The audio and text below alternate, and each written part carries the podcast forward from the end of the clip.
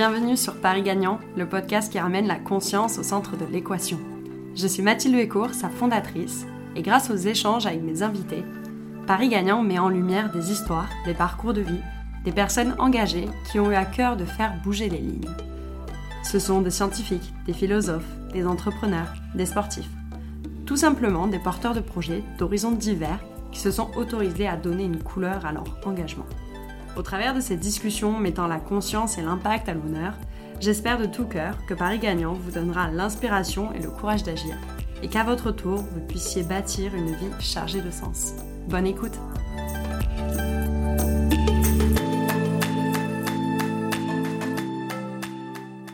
Je suis ravie d'accueillir au micro de Paris Gagnant Michel Comminges. Michel Comminges est une rencontre comme on en fait peu aujourd'hui.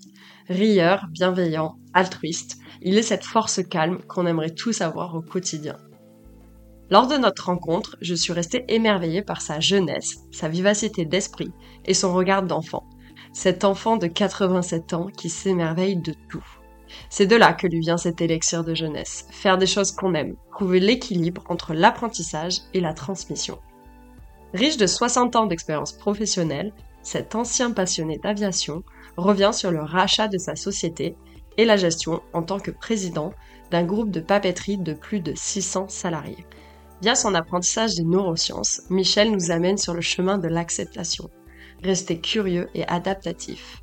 Michel partage avec nous ses différentes prises de conscience de la richesse des relations humaines avec les enseignements d'El Carnegie, père fondateur des relations humaines, à son activité de bénévole en soins palliatifs.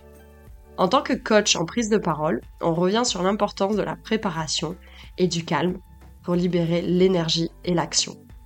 Michel nous livre une leçon d'écoute, la véritable écoute, celle qu'il continue d'apporter aux personnes endeuillées. Je vous promets, cet épisode est tout sauf déprimant et jonché d'anecdotes en tout genre. Ce fut un souffle d'humanité pour moi, bercé par les vies multiples de Michel, qui ont tout en commun d'être tournées vers l'humain.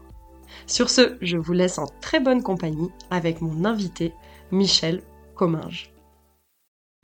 Bonjour Michel Comminges, je suis ravie de vous recevoir au micro de Paris Gagnant. Merci d'avoir accepté cette invitation.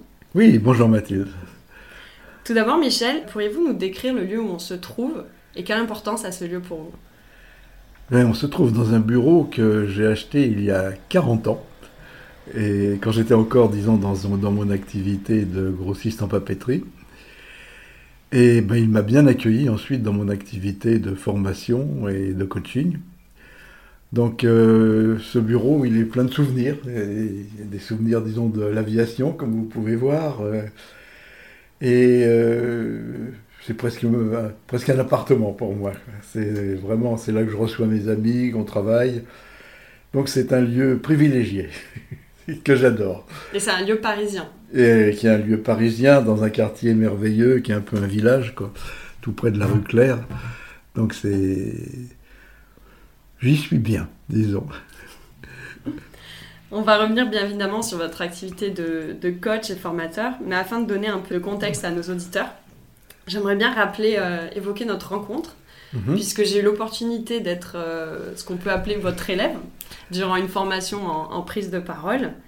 Et au-delà de la qualité pédagogique et du contenu de la formation, ces deux jours m'ont beaucoup marqué. Pourquoi? Parce que j'avais en face de moi un homme d'une jeunesse et d'une énergie incroyable.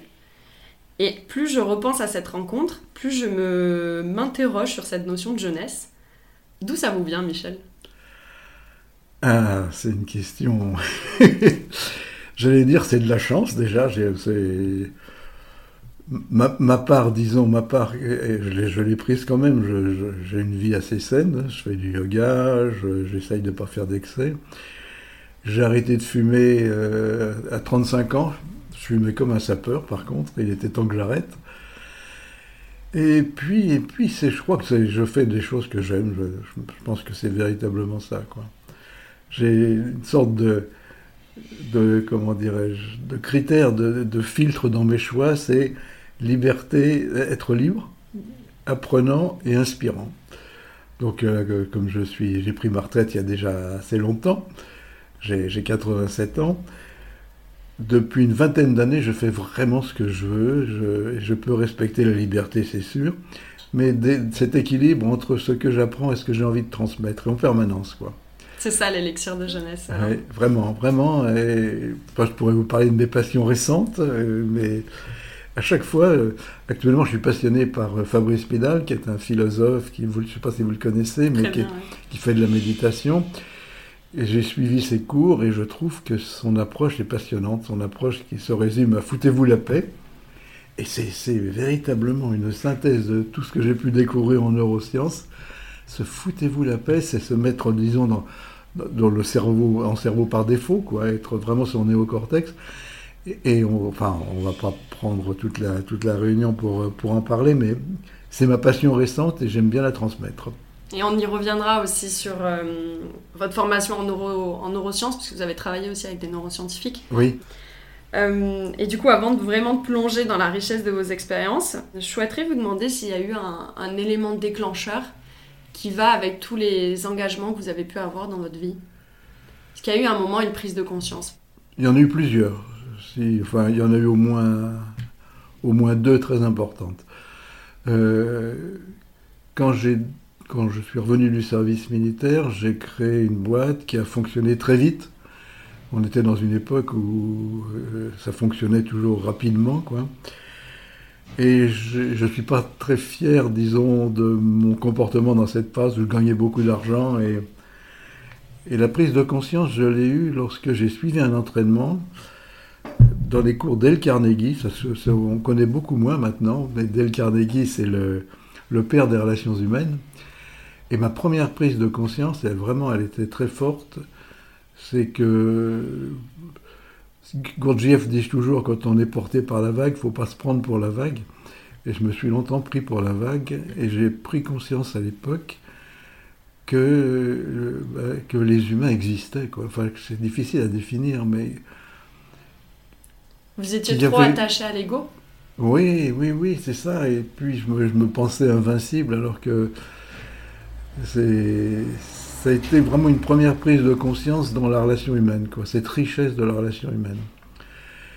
J'ai lu à propos de vous et effectivement, euh, j'avais pas mal de questions autour de Dale Carnegie. Et comment se faire des amis? Il reste encore aujourd'hui un, un, livre dans les top ventes euh, au rayon. La, la, première lecture, euh, on, a, on, a, un côté un peu ironique. en deuxième lecture, c'était How to Make Friends, c'est pas faire des amis, c'est faire des contacts. Mm le, titre mm. déjà, il est un peu, euh, il, prête facilement au cynisme, quoi. Mais les 30 principes de relations humaines qui sont à l'intérieur sont des merveilles, quoi. Et oui, puisque 80 ans après, euh, il ah, est encore euh, en top vente. Incroyable, c'est incroyable. Quand on le relit, je ne sais pas si vous l'avez lu. Mm.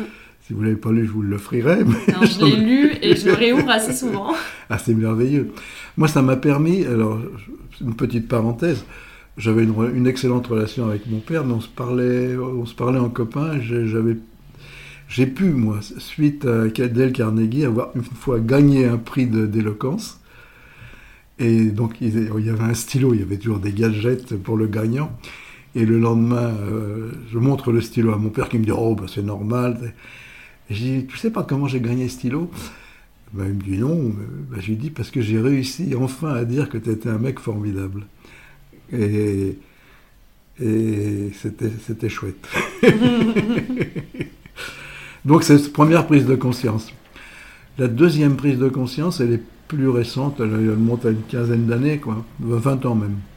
Prise de conscience que euh, on pouvait faire beaucoup pour les autres euh, sur des gestes simples. Quand ma mère était à l'hôpital, et il y avait des petites mères qui étaient, qui voyaient personne et que simplement une main sur l'épaule était pour eux, pour elles un rayon de soleil.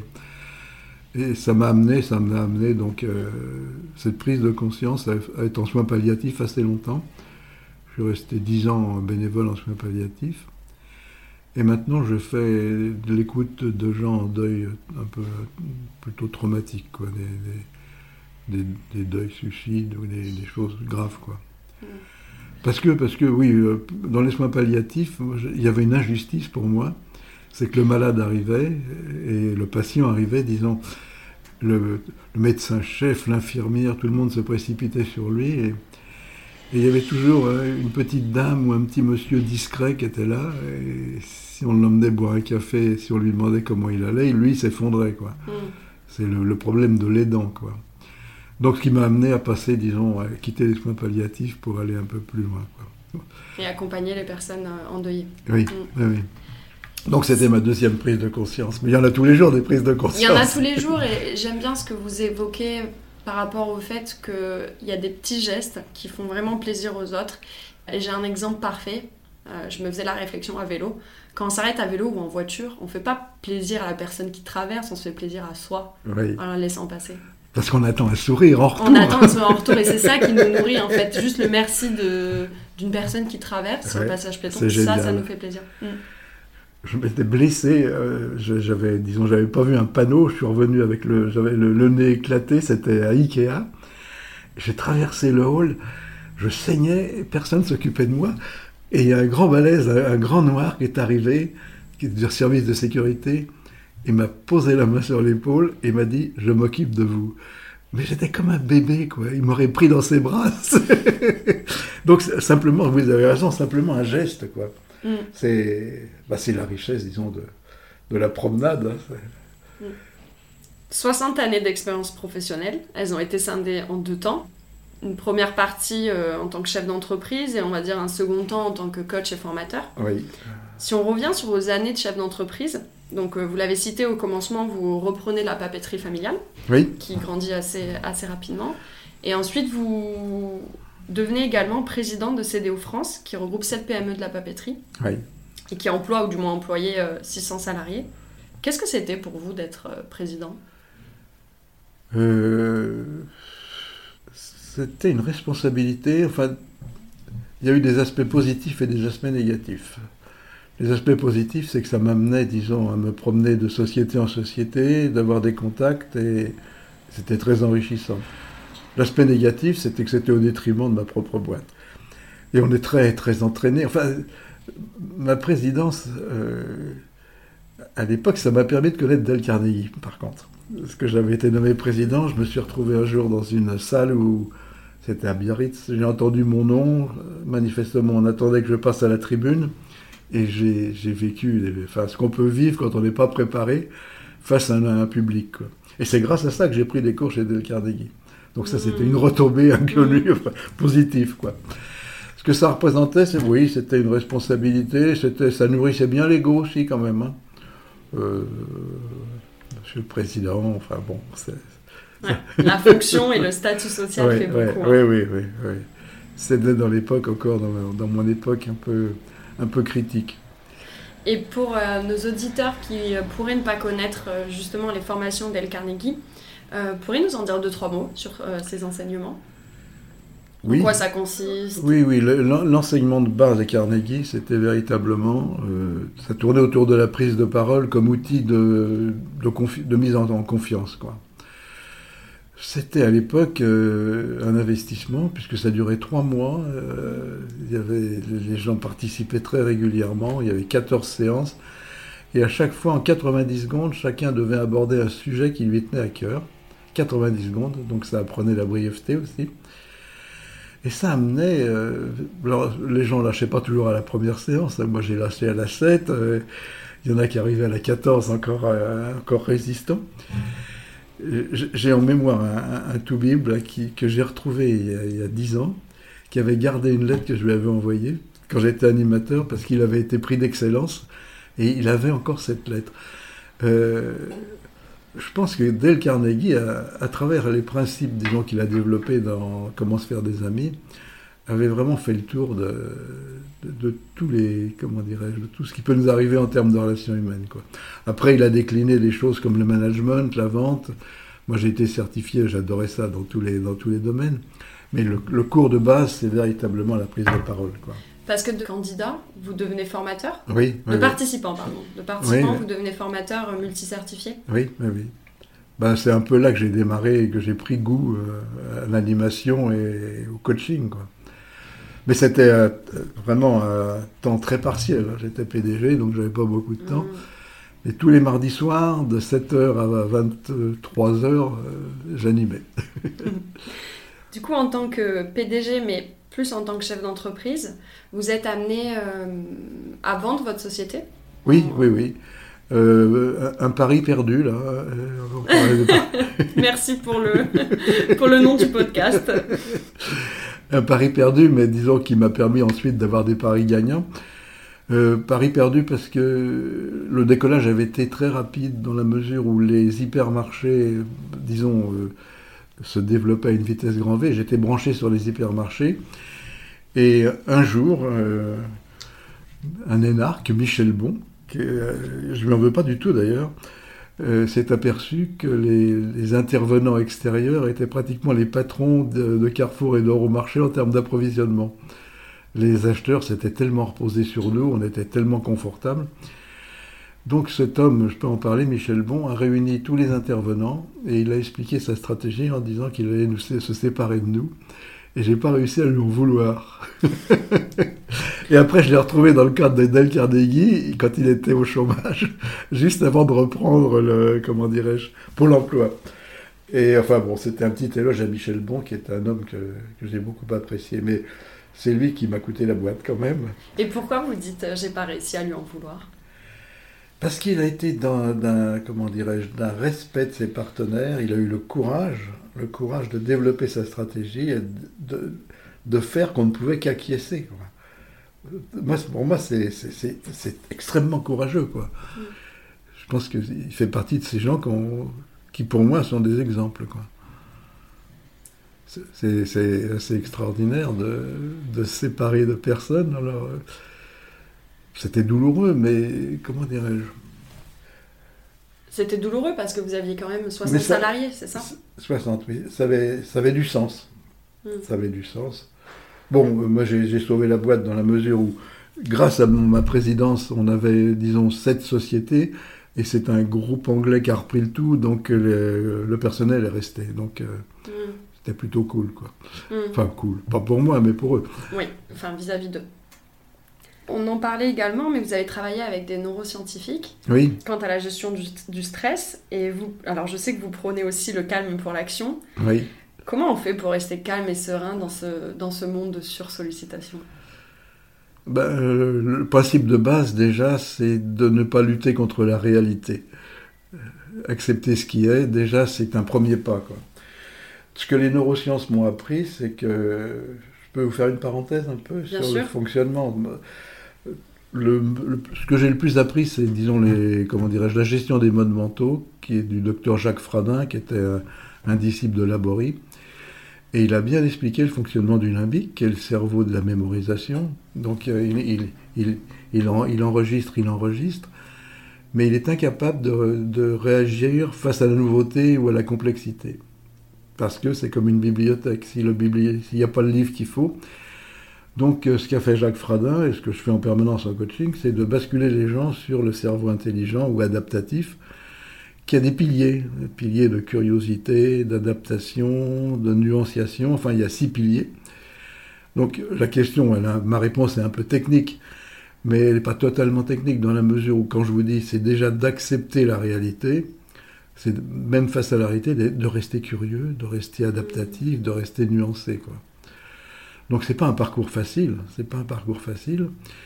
D'où cette petite parenthèse, j'arrive maintenant un peu vers, vers Fabrice Midal, euh, vers Christophe Forêt aussi, qui a beaucoup écrit sur l'accompagnement. Euh, il a écrit un livre qui s'appelle Vive le deuil au jour le jour qui est extrapolable.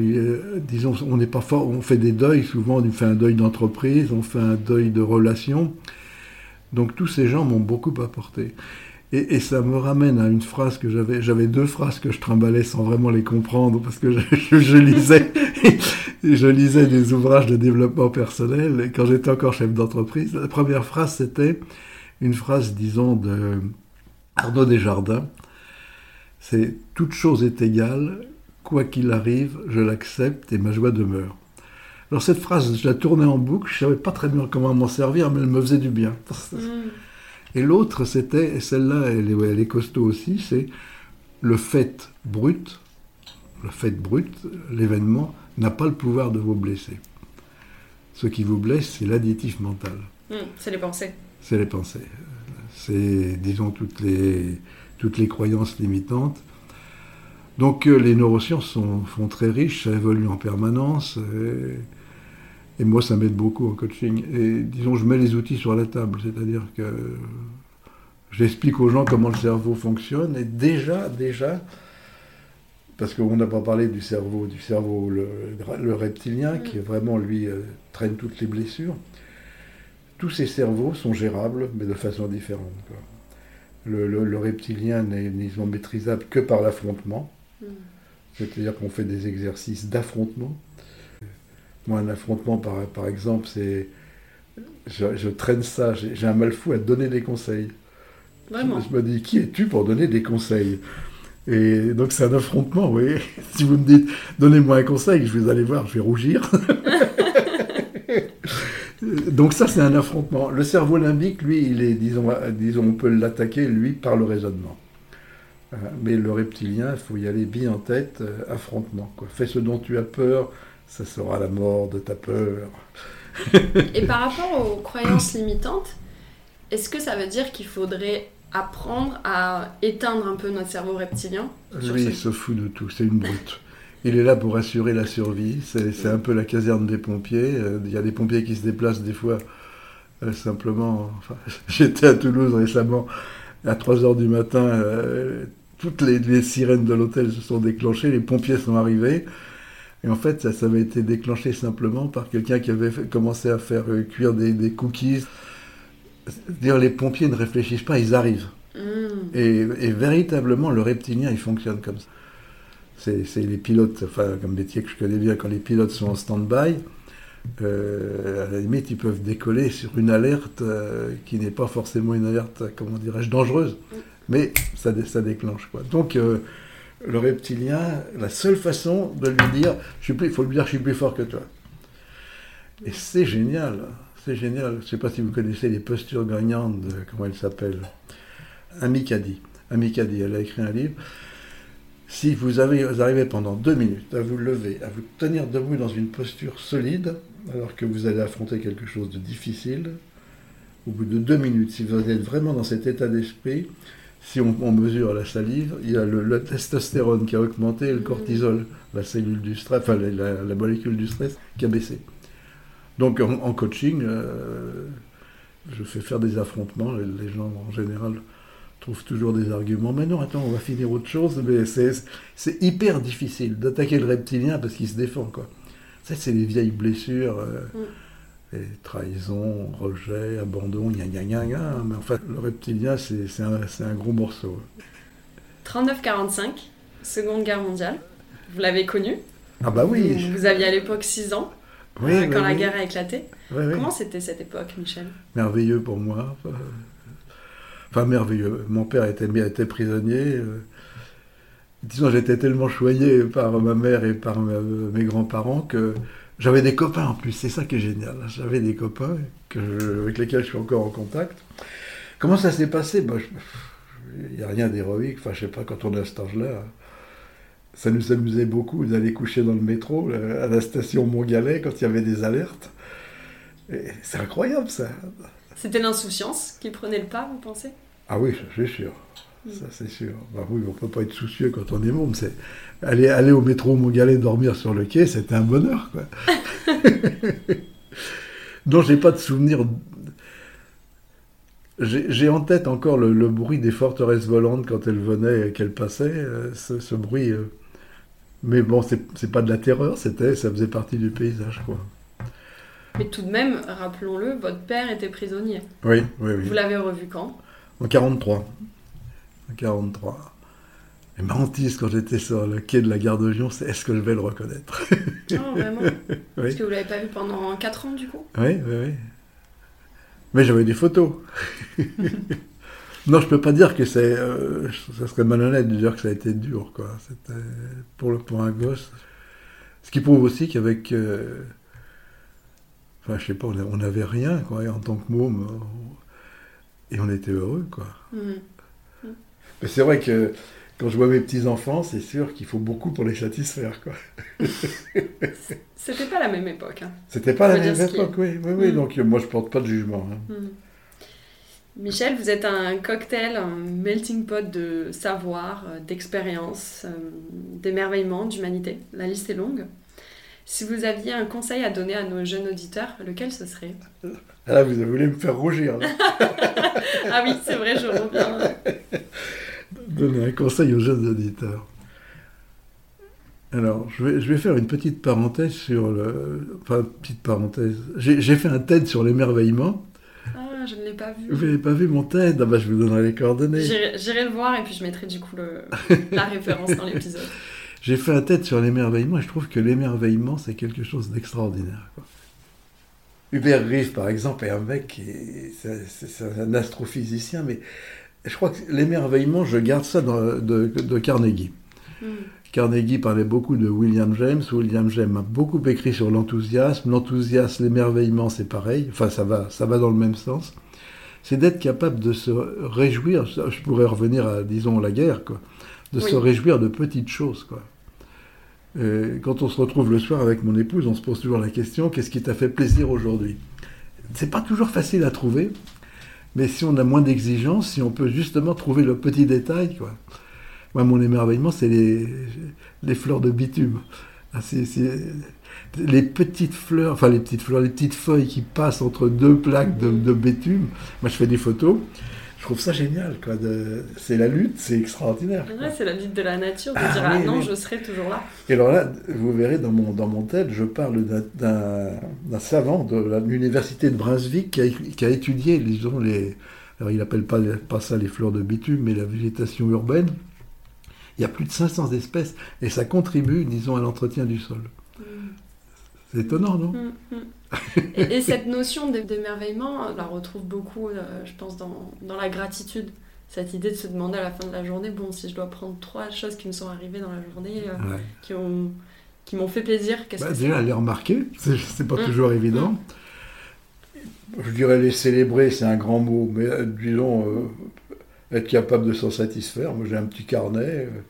Quand les gens m'envoient un petit mot gentil, comme vous l'aviez fait à Charles Court, je le mhm. mets dans mon carnet. Vous l'écrivez dans votre carnet Oui, oui, oui. Vous, vous, le datez Oui, oui, oui. Et il fait combien de pages ce carnet du coup? Ah, il y en a pas mal. il y en a pas mal. Et quand on a vous en avez plusieurs peut-être des carnets. quand il y a... Non, en fait, c'est dans l'informatique maintenant. Mais quand il y a un coup de blues, c'est pas mal de le relire. Hmm. Et, et, même des, des retours de je, reviens sur l'écoute euh, des endeuillés. Quoi. Euh, la véritable écoute, hein, mm. véritable écoute, ben, c'est de se taire déjà.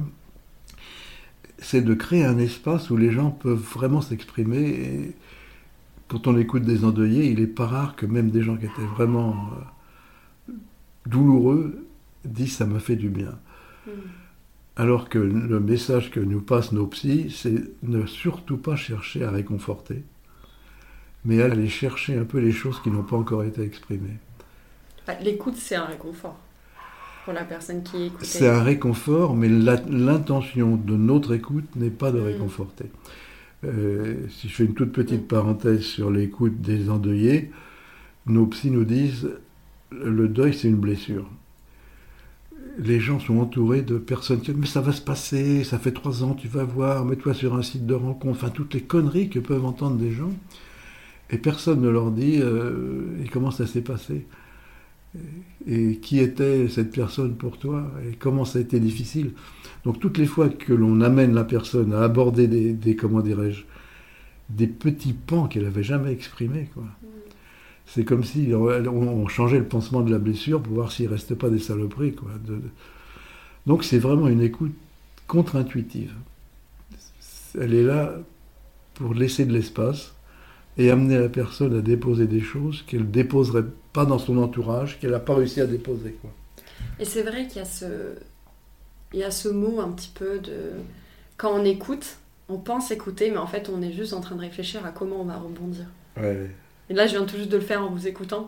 J'ai commencé à ouvrir la bouche et je me suis dit Ah C'est l'écoute pour répondre n'est pas une écoute, quoi. Ouais, tout à fait.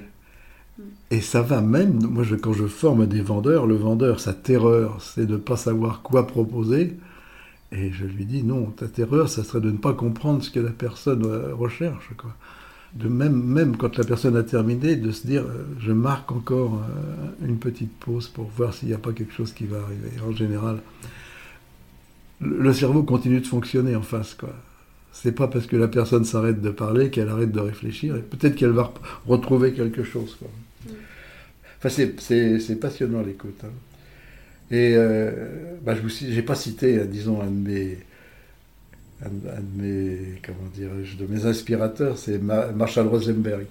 Marshall Rosenberg, euh, qui, est le père de la communication non violente, qui est un, affinement, disons, de, Rogers, quoi, sur l'écoute active. Et la communication non violente, c'est une bénédiction, quoi. Quel est le besoin de la personne qui est en face de moi.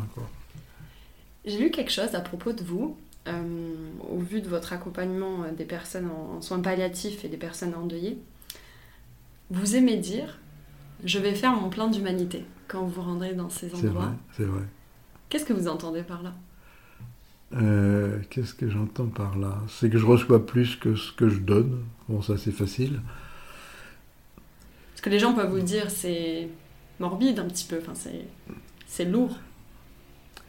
C'est oui, Enfin, c'est lourd jusqu'à ce que l'on le fasse. Quoi. C'est moi ce que j'ai découvert, c'est que les gens qui rentrent dans les soins, en soins palliatifs, euh, ils en ont pour maximum une dizaine de jours, quoi. Mais que ces dix jours peuvent être merveilleux, quoi.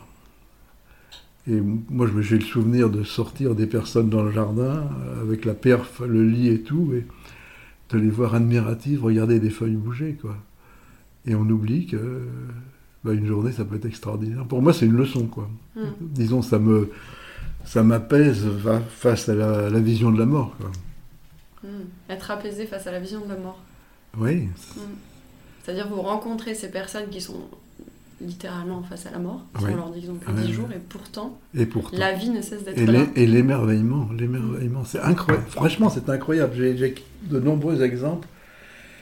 Et les gens restent adorables jusqu'au bout. Moi, je me souviens d'un malade, il était tellement douloureux que les infirmières venaient lui faire des piqûres. Moi, je lui donnais son repas. Et j'étais assis sur le bord du radiateur. J'étais en train. Et ce type qui venait d'être qui, qui souffrait le martyr me dit Mais euh, vous n'êtes pas inconfortable là, quoi. Hmm. Ça me foutait l'air aux yeux. quoi. Donc c'est ça l'humanité. Quoi. Ouais. Et quand on repart avec ça, enfin vous voyez, ça, ça m'émeut encore, mais C'est le plein d'humanité. ouais, ouais, ouais, ouais. le mot humanité m'émeut toujours. C'est vraiment, euh, C'est la relation à l'autre aussi. c'est la relation à l'autre. ouais. Hmm. Et quand je vois l'inverse, euh, ça me bouleverse, mais le manque de respect. Enfin... Oui, donc le plein d'humanité, si je fais une toute petite parenthèse, mais là c'est une toute petite parenthèse, l'écoute des gens dans la période traumatique, euh, c'est plus vidant là. C'est plus, pardon? Vidant. Hmm. Ouais. Euh, on passe souvent en psy quand même là.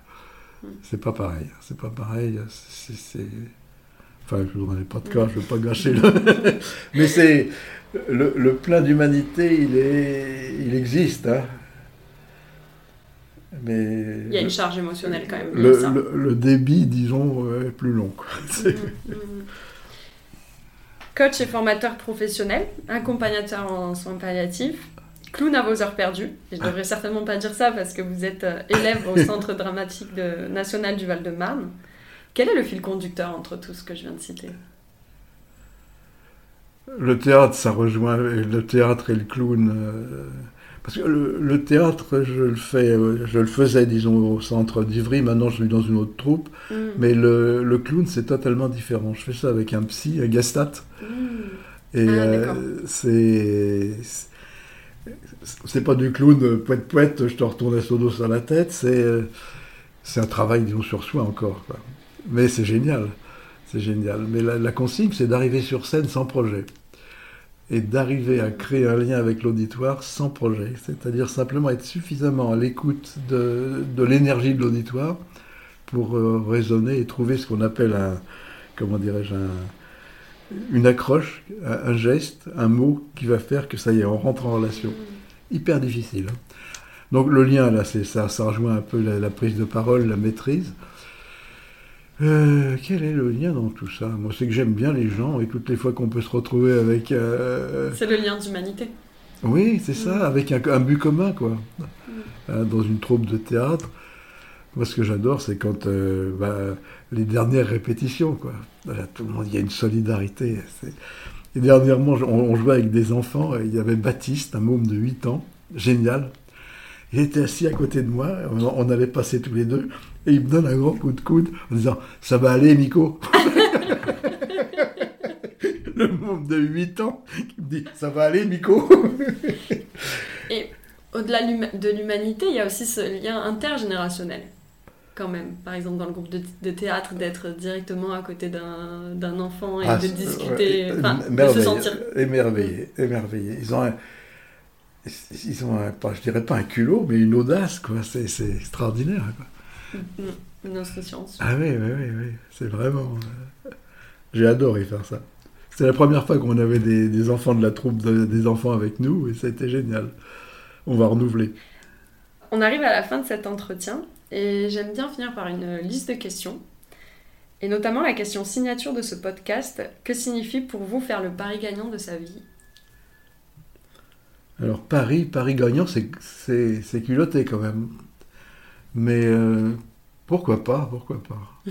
Vous parliez tout en début d'entretien, vous parliez de paris perdu. Oui, pourquoi, les, pourquoi perdu? C'est que en fait, euh, l'objectif était démesuré. Mm. Déjà, Paris gagnant, si je suis bien préparé, euh, c'est un peu la notion du Kaizen, c'est un peu la notion de l'émerveillement, c'est de se satisfaire de petites marches plutôt que de se fixer des objectifs déments. Il y a toujours un pari quand on entreprend. Mais le pari est moins risqué, donc il y a une chance plus grande d'être gagnant si ça a du sens et si je suis mesuré. Je vous disais tout à l'heure que quand on est porté par la vague, ne pas se prendre pour la vague, Mm. ça pourrait être un peu la, la leçon à tirer. C'est bien d'être porté par la vague, mais euh, donc pour qu'un pari soit gagnant, c'est peut-être un peu triste, mais il faut préparer quand même. Mm. Enfin, triste, non. C'est plutôt un conseil. Souvent, les yogis disent euh, un gramme de pratique vaut mieux qu'une tonne de théorie. C'est l'assiduité. Ouais. Mm. Et vaut mieux se réjouir euh, quotidiennement d'un- d'un- d'une marche franchie, d'un petit progrès, d'un pari gagné. Parce que finalement, quand on arrivera au bout, ça fait, ça fait une sacrée marche. C'est intéressant de pari gagnant, vous parlez d'un pari gagné. Et c'est cette notion de baby step, en fait, de se dire, euh, on fait un pari gagné l'un après l'autre, Oui, oui. oui. d'être mesuré dans notre démarche. On pourrait dire que le pari gagnant, c'est Sigma des paris gagnés. Mm, mm. c'est ça, la paris gagnés. Michel, que pensez-vous de cette affirmation Vous êtes ce que vous faites. Ah, ça, rejoint, ça rejoint la recherche de sens. hein. Mm. Oui, vous êtes ce que vous faites. Oui. Est-ce qu'on est toujours dans ce, dans ce profil? Mais c'est une prise de conscience importante. Oui. Ça relie vraiment le sens. hein. Mm. Dans l'approche du sens, euh, et là encore, c'est un, un autre, disons, chercheur qui, a, disons, défini, il appelle l'approche divine, divine, mais ça n'a rien à voir avec euh, le ciel. hein. C'est simplement le D, c'est pour être doux avec soi. Le I, c'est vraiment euh, vérifier si je suis vraiment intégré, si je, si je sens ce qui est autour de moi. Ensuite, euh, le V, c'est pour la visualisation. Et c'est là que ça devient intéressant. Est-ce que tu es capable de visualiser ton projet? Et ensuite, émotionnellement, quand tu le visualises, et c'est là qu'on va s'apercevoir que si ça a du sens ou pas. Et là, il faut, il faut se fier vraiment à son, ses sensations corporelles. Quoi. Mm. S'il y a des papillons qui vibrent, s'il y a le, le respiration qui s'installe. Donc c'est vraiment, c'est c'est pratico-pratique là. Donc moi, j'ai- la recherche du sens, c'est à travers une visualisation, est-ce que je vais avoir envie de faire ça quoi? Et si vous êtes sur le sens, l'énergie arrive. Et ça, je, je- je suis prêt à le démontrer en permanence. D'où calme action. hein. Mm. C'est installer le calme pour libérer l'énergie de l'action. Et, et- et même, même lorsque l'on est en, en training vidéo, une personne qui arrive face à la caméra, j'ai souvent envie de lui dire, vous êtes d'abord une personne avant d'être une intervention. Donc le petit scan du corps de 4-5 minutes, enfin 4-5 minutes, 4-5 secondes, ça, 5 minutes ça serait héroïque, hein euh, allez, 10 secondes, c'est-à-dire comment je me sens, comment ça circule en moi, quel est le sens que ça, et l'énergie vient, franchement. Mm. Euh, tout à l'heure j'hésitais à affirmer des choses, mais cette recherche d'énergie, elle est liée au sens. Je ne peux pas mettre de l'énergie sur quelque chose qui n'a pas de sens. Quoi. Et on ne peut pas être bon dans ce qu'on fait, dans quelque chose qui n'a pas de sens. On peut paraître bon.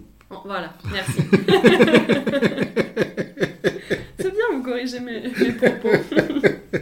on peut paraître bon. Oui, euh, on peut dans, la forme, mais c'est Victor Hugo qui disait tu de la forme n'est que le fond qui remonte à la surface. Donc euh, on peut paraître bon, mais si on est vraiment dedans, on est bon. Euh, il y a des moments de grâce comme ça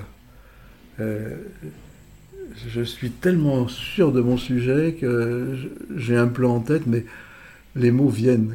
Les mots viennent. Jacques Fradin, toujours le, neuroscientifique, dit l'idéal, et lui il le fait merveilleusement, c'est que, les paroles arrivent d'une façon tellement simple que je m'entends parler. C'est pas s'entendre parler, c'est pas du snobisme, mais c'est le, le, flot, il est, il est paisible. Et je vais le chercher, disons, en moi. Quoi. On installe vraiment un calme extraordinaire. là. C'est rare, hein, ça. Mm. Vous avez cité énormément de, références euh, durant l'épisode, mais est-ce que vous aurez une autre référence à partager avec nous, ou peut-être revenir sur une que vous avez citée? Ça peut être un documentaire, un livre, euh, une rencontre même. Tout ce qui vous passe par la tête. Petit Prince? Le Petit, Prince. le Petit Prince. J'ai relu Le Petit Prince, euh, je le relis régulièrement, mais j'ai été à une expo à Paris sur Le Petit Prince. C'était génial. Il y avait des correspondances de, de, syntaxe. Et j'ai compris Le Petit Prince à travers sa vie quand il était à New York de 42 à 44. Et si on relit Le Petit Prince avec cette connaissance de. En fait, euh, c'était une caricature de ce qu'il vivait mal à New York parce qu'il n'était pas sur le front. Il rêvait de, venir revenir. Il est revenu, il s'est fait buter dans son avion. Oui, le petit prince, oui, mais enfin bon, j'en ai plein d'autres. Hein. Arnaud Desjardins m'a beaucoup impressionné. Arnaud Desjardins, qui est mort, qui était, il a beaucoup, il a écrit une quarantaine de livres sur l'hindouisme, et Mm. Et son maître, c'était Swami Prajnampad. Et si vous pouvez lire un livre de Prajnampad, c'est une merveille. Quoi. Un livre, lequel vous pourrez recommander? Euh, Prajnampad n'a jamais écrit de livre. Ah, c'est un, de ses, un de ses disciples qui a écrit. Et je ne me souviens plus de son nom, du disciple. Euh, mais vous verrez la vie de mm. Prajnampad. Euh, c'est un type extraordinaire qui était ingénieur et qui, a écrit des choses, euh, enfin qui a dit des choses, il n'a rien écrit, mais il a été repris après par, par Arnaud Desjardins. Oui, je ne l'ai pas cité, j'étais injuste, parce que le premier livre que j'ai lu de lui, c'était Les chemins de la sagesse.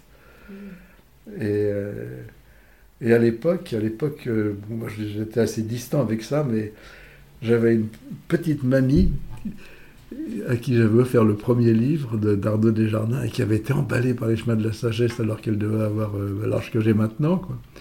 Et après, à chaque fois que Arnaud Desjardins sortait un livre, je lui en apportais un. Michel, qui aimeriez-vous entendre sur Paris Gagnant Des gens que j'adore et qui sont encore vivants. C'est ça le problème. c'est ce que j'étais en train de penser. Il va me falloir une personne vivante. oui, oui, oui. Euh c'est facile, mais j'adore Obama, c'est sûr que je, suis, je le suis sur Instagram. C'est facile pour vous, ce sera plus compliqué pour moi. Quelqu'un qui est très impliqué dans la, dans la communication non violente, ça pourrait être intéressant. Ça pourrait être euh, Françoise Keller qui a écrit des choses intéressantes. Ça pourrait être Fabrice Midal. Ça pourrait être Fabrice Midal. Oui, oui, oui, oui, ouais. il accepterait. Il accepterait. Oui, oui, oui, Fabrice Midal, oui, mais oui. Ah, vous pensez qu'il accepterait? J'espère qu'il entendra ces paroles du coup. Oui, oui, oui, non, non, mais franchement, il est, il est très curieux. Je pense que. Et puis, et puis ce qu'il a, ce qu'il a à dire est vraiment intéressant, quoi. Hmm, sans aucun doute. oui. Il vient le moment de clôturer notre échange. Euh, qu'est-ce qu'on peut vous souhaiter par la suite, Michel? Qu'est-ce qu'on peut me souhaiter? Bah, De garder une bonne forme physique pour faire ce que j'aime déjà, mais enfin ça c'est un peu rustique. Ce qu'on peut me souhaiter, c'est de retrouver régulièrement des sources d'enthousiasme. Vous en manquez? Non, mais c'est une terreur de se dire un jour, j'aurais, je, vais peut-être plus en trouver. Quoi. Donc, euh, oui, l'enthousiasme, l'enthousiasme. Tout, tout, ce qui a été écrit sur la neuroplasticité, c'est quelque chose qui m'inspire. Dans la mesure où on, on, élimine des cellules, et il y en a tous les, on en récupère tous les jours. Donc si je les accueille en faisant la gueule, je vais avoir des, des cellules tristes. Euh. Donc l'enthousiasme, c'est venez, nouvelle cellule. venez vous renouveler. venez vous renouveler. c'est tout ce qu'on vous souhaite, Michel. Merci beaucoup. Et voilà, c'est la fin de cet épisode. J'espère qu'il vous a plu. Paris Gagnant est un podcast indépendant. Si vous voulez le soutenir et le faire vivre, le meilleur moyen de le faire est de vous abonner, de le noter 5 étoiles, de le commenter et le partager sur les réseaux sociaux. Et surtout, d'en parler autour de vous. Également, si vous voulez échanger avec moi ou si vous souhaitez me suggérer un invité, vous pouvez me contacter sur Instagram à mathilde underscore bct. Tous vos retours et votre soutien sont la bienvenue et m'aident énormément. En attendant, je vous dis à très bientôt pour un nouvel épisode.